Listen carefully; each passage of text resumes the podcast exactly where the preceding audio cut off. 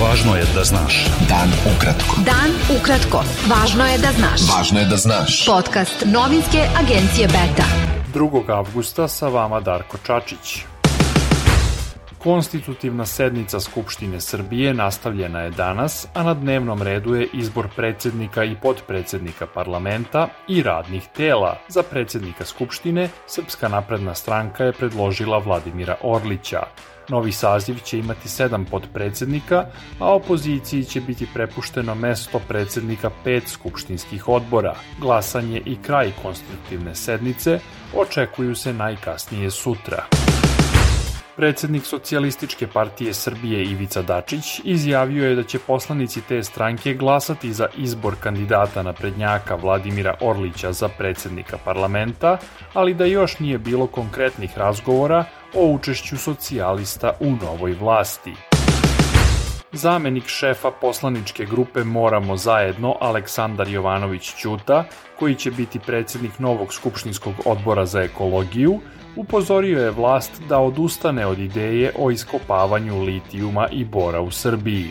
Ono što ovom prilikom želim u ime naše poslaničke grupe i naše stranke da poručim svima, jeste da se ne zanose sa takvim sumanitim idejama, one ko pomisli da ponovo vraća Rio Tinto i bilo koga drugog na to područje, imaće opet na stotine hiljada ljudi na ulicama. Policija Kosova je saopštila da je otvorila krivične istrage povodom događaja na severu Kosova u nedelju, kada je došlo do blokade puteva. Administrativni prelazi Jarinje, Brnjak i Merdare danas su bili potpuno funkcionalni. Nije bilo gužvi ni dužih zadržavanja. Saobraćaj se odvija normalno uz kraću proceduru provere dokumenata i lepljenja nalepnica.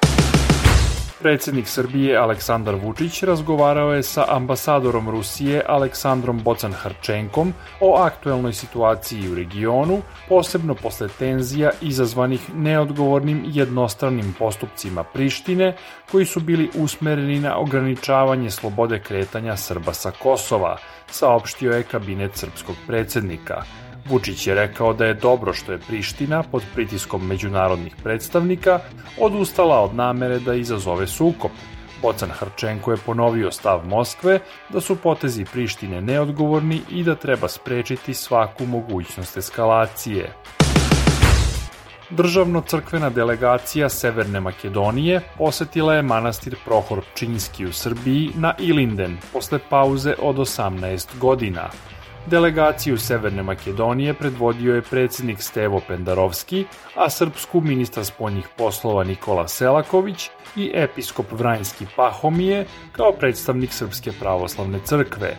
Pahomije je danas u manastiru Prohor Činski uručio odlikovanja Selakoviću i direktoru Bezbednostno-informativne agencije Bratislavu Gašiću.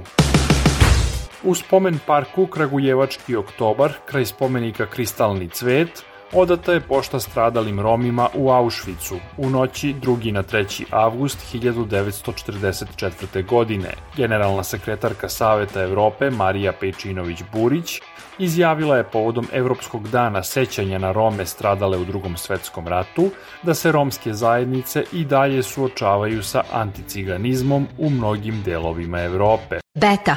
Dan ukratko. Budi u toku. Predsednica predstavničkog doma Američkog kongresa Nancy Pelosi stigla je danas na Tajvan u okviru azijske turneje, uprkos kineskom upozorenju o ozbiljnim posledicama. Očekuje se da će poseta Pelosi Tajvanu, ostrvu koje Kina smatra svojom teritorijom, dovesti do eskalacije tenzija između Vašingtona i Pekinga.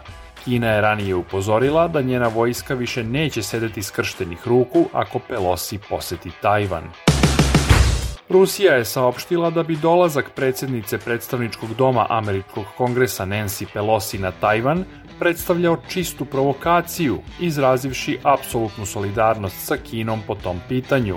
Port parol Kremlja Dmitri Peskov upozorio je da bi poseta Pelosi Tajvanu bila krajnje provokativna i da bi pogoršala situaciju u regionu i podstakla tenzije.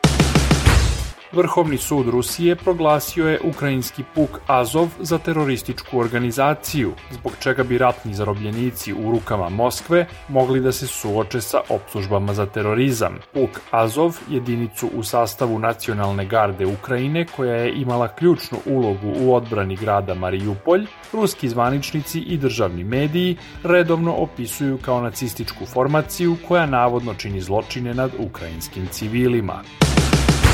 Bilo je to sve za danas. Sa vama je bio Darko Čačić, slušajte nas i sutra.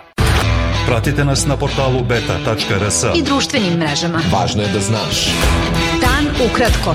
Podcast novinske agencije Beta.